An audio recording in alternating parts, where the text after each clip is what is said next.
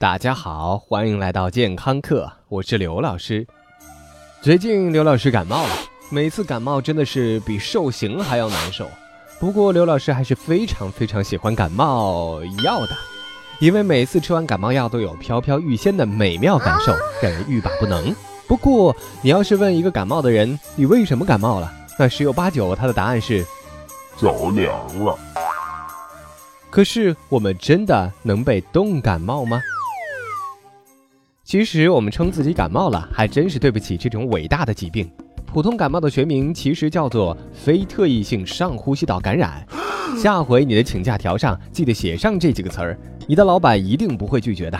当然，如果你是很装逼的文艺小青年，记得在你的豆瓣自我介绍上加上习惯性非特异性上呼吸道感染患者，一定会显得你尤其与众不同。其实，这种听上去很恐怖的疾病是由鼻病毒、副流感病毒、冠状病毒和腺病毒等各种病毒引起的，而并非是直接冻出来的。很多现代病毒学教科书认为，寒冷和感冒不存在因果关系。至于为什么感冒会表现出和季节有关，最常见的解释是低温环境下人们会更多的集中在室内，通风条件很差，让病毒更加容易传播。另外，冬天的湿度比夏天要低，而且很多感冒病毒在低湿度的环境下生存更久。不过，也有研究指出，低温虽然不是感冒的原因，但可能会降低人体的免疫力，让没有症状的感染者病情加重。但是，这个研究中，感冒症状并不会立即出现，因此同样不支持冬天打湿头发出门，回来就感冒了，好烦啊！或者是。晚上没有盖好被子，早上起床就会感冒。这样的民间观点，普通感冒的病原体大概有两百多种，全部都是病毒，也就没有所谓细菌性感冒这回事儿。而且只有百分之零点五到百分之二的普通感冒可能会激发细菌感染，所以如果患上感冒，在绝大多数情况下，对抗细菌的抗生素是派不上用场的。如果你继发细菌感染，再遵医嘱服用抗生素，否则不仅对治疗感冒没有任何益处，还得额外负担抗生素的副作用风险。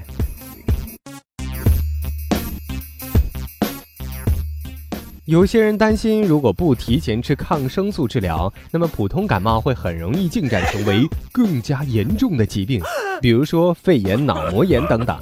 其实也是没有什么道理的，因为普通感冒是自限性的。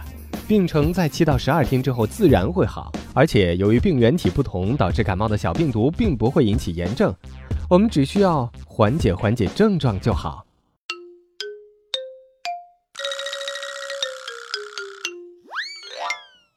老师，我们怎么样预防感冒呢？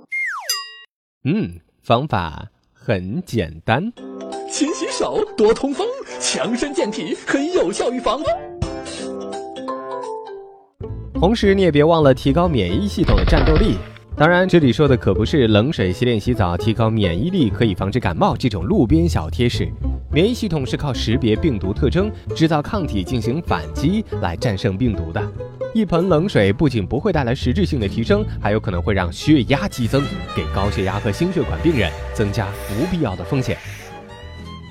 所以，刘老师还是建议你。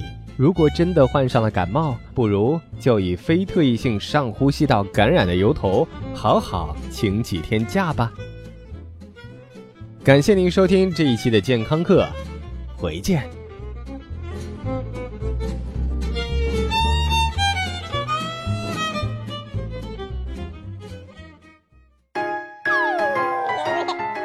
收听完健康课，您还可以在微信中搜索“健康课”的全拼，添加刘老师的健康课微信公众平台，获取最新节目更新以及最潮流、最无底线的健康知识。回见。